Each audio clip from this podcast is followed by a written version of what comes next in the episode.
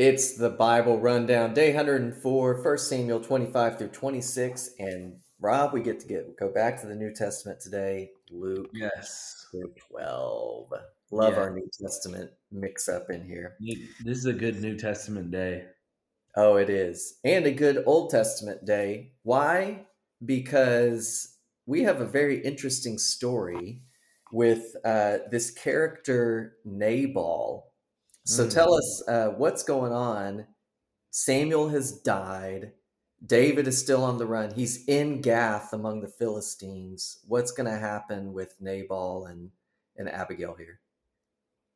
Well, uh, Nabal actually means a miser, a a mm-hmm. man who is uh, who is kind of a, an angry, foolish, wicked man. He's he's foolish and wicked, and uh, he he he does not want to share all of the blessings that God has given him. It's it's interesting, like you think about like Ebenezer Scrooge, right? This guy is like Ebenezer Scrooge. He wants he's got he's got a ton of stuff. He's got a beautiful wife. He wants to share none of his goods with David and his men who have been helping him keep his goods, protecting his flocks, watering his sheep, taking care of his servants. And David David asked to to provide a, a feast for his men, something to uplift his men during their their continuous uh, running into the mountains and the caves from Saul. And so he doesn't give it to them. And so David says, strap on, boys. We're going to go and take him out.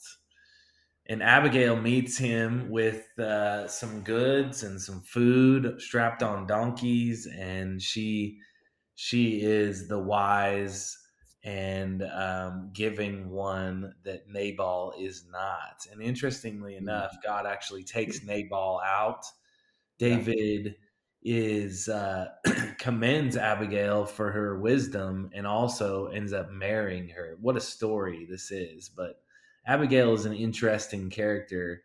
You hope that you have Abigails in your life who are protecting you from going off the cliff. Yeah, no doubt. I mean, marry a woman that, that is wise like her, right? I thought what was interesting is uh, when you kind of get to her dialogue where she runs up to, to David and falls before him, starting in verse twenty-three. Rob, I counted over ten times that she's humbling herself by using this term, my Lord, speaking of David. And so, uh, you know, counter that with Nabal's claim of like, well, who's this David? There's a lot of people that are leaving their masters, right, and calling themselves like rulers of this or rulers of that. But she gets it. And I think it comes back to this bigger idea that we've been hitting on with David now being the Lord's anointed. The idea of submitting or yielding to the Lord's anointed, right? So the gospel principle for us is, you know, when we understand that the Lord is calling us to submit or yield to him as Lord, that mm-hmm. lordship principle overrides everything going on around us, right? So even right. that, I, I don't know, it's an interesting contrast. Is Abigail sinning by not submitting to her husband's wishes of not helping David? Or is she actually, just like we saw with Rahab and Jericho, demonstrating godly character by submitting to the one that the Lord has ordained and chosen for himself? And this is this is a good point that you make here, because, you know, When you're when you talk about submission as a wife and all these these these comments, seems like we go here all the time, right? These these these controversial issues, but this is a great point in this story that shows that our submission is to the Lord first, and we're then submitting to one another out of out of a display of of the character and nature of. of the lordship of Christ. But we're, as we submit to the Lord, we're submitting to one another. But in this scenario, the submission is to the Lord first and not to her husband. mm-hmm. and she's commended for that. I, I I just think that, that this is a great story to tell. You know, this is a great story. Well, and even for us, when it comes to being the the character position that David's in, right? When we feel um, persecuted by the world around us for following God and, and living out his plan for our life, we do not compromise on trusting in the Lord, right? And taking matters into our own hands. And God delivers David from sinning against Nabal by taking his life through Abigail. But then I think we go even further than that. Like, God avenges David for what he knows he was wronged in. And so when it comes to our own lives, you know, just this hard principle that we've got to learn. We we are not people that take matters into our own hands. We trust in the sovereignty of God to look out for us. Last thing, as we kind of move on, Nabal's heart. I thought it was interesting, you know, when he's self-centered and getting things that he wants, he's merry and he's happy, right? That's the scene when Abigail walks up and she lets him party the night away. And then the next morning breaks the bad news that she's helped out David. And it's interesting, like when, when he's confronted that with that reality of being others focused and that his things are going to help out other people and not conserved for himself, that's when his heart becomes bitter, right? And basically turns right against him, and, and the Lord takes his life. And so I think for us, it's like, man, where is our heart today? You know, like yeah. a, a self-centered heart may feel good, may have the good appearance on the outside, but you know, that, that selflessness is what the Lord calls us to, to look yeah. out for the interest of others and not our own. Yeah. And, and it's interesting that the Lord takes care of Nabal when David thought that he needed to take care of him. He, mm-hmm. he holds back from, Uh, David holds back as a result of, of Abigail's urging, and the Lord takes care of him. And again, in verse ch- chapter twenty-six, again, we see this heart of David. So not wow. only does Abigail save him here, which we need people around us saving us, but then we see the heart in which, because of Abigail saving David from causing harm, I think the, the next story is again, Uh, the Lord, you know, using using David to not strike down Saul as a way to remember David's heart for the Lord and to not go against his anointed, which you have just said. And they come into the camp and they have a chance to spear Saul. It says that the Lord put them into a deep sleep. Interestingly enough, the Lord's orchestrating all these things.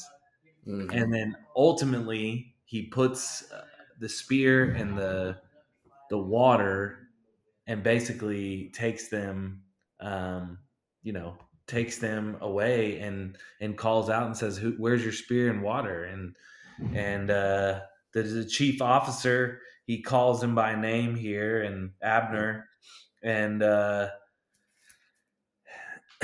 and he says, "You know, why do you think I'm after you? I'm not. I'm not after yeah. you." No, and I love just kind of when you're closing out that chapter twenty-three and twenty-four, again, like gospel principles coming through in the life of David. Um, do unto others as you would have them do unto you, right? The, the golden rule, you know, that even Jesus himself was teaching. And verse twenty-four, when David's speaking to Saul, he says, "Behold, as your life was precious this day in my sight, so may my life be precious in the sight of the Lord. And may he deliver me out of all tribulation." And so I think we're seeing this Christ-like heart and character demonstrated in David. Yes, he had the opportunity to take Saul's life. He doesn't. He loves his enemies. He prays for his enemies in the way that Jesus right. wants to. And so uh, I just, I love kind of what is oozing out of these chapters today in First Samuel. It's good stuff. It's good. Move to uh, chapter twelve of Luke. Good stuff here. Back to the New Testament. Um, I thought it was interesting, you know, don't fear those who will kill the body. Mm-hmm. After that, they can do nothing. But I will warn you whom to fear. Fear him who, after he is killed, has authority to cast into hell. Yes, yeah. I tell you, fear him. This is interesting. don't fear man, fear the Lord. And uh, it's a principle that, that continues to to be an issue in our day and age. Is many people fear man, they fear uh, humanity, peer pressure, whatever it is, but they do not have fear for the Lord. Um, you know, just interestingly enough, you know, we, we need to remind ourselves that what can man do to me other than kill me? You know, that's that's the worst thing that can happen. Yeah, and I mean, kind of like take these little nuggets of truth that, that Jesus is getting in here that Luke writes down and hold them up with what we just read with Nabal and David, right? So David does not fear man, he trusts God. But then you get to verses thirteen through twenty-one and like twenty-two through thirty-four and talking about material possessions, right? And being oh, rich towards God. And it's my, I mean, that's my thing that I wrote down this morning as I was reading through it is, am I like Nabal, right? Am I, am I really sharing the good things that God's given to me? And am I giving to those people who cannot give back to me? And, you know, so that principle of, of godly giving, being rich towards God, can be demonstrated now in how we live. And I thought it was interesting, like, then after that teaching on giving, he goes into anxiety. And so really, I think the the thing that is jumping out to me is, what are we seeking after? And in the same way that David was just seeking after the Lord and trusting him to provide. And even in those moments where he's tempted to take matters in his own hands, he steps back or someone steps in and, and intercedes for him so he doesn't sin.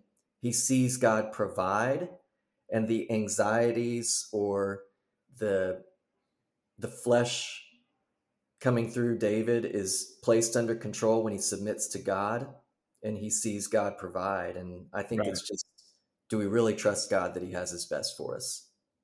Amen. Um, but I, I don't know, Rob, I was thinking through verse, like towards the end, right? When he talks about, you must be ready, verses thirty-five through forty-eight. Um, and Peter asked this question, if the parable was for just the disciples or for everybody, and Jesus doesn't answer the question, right? Um, right.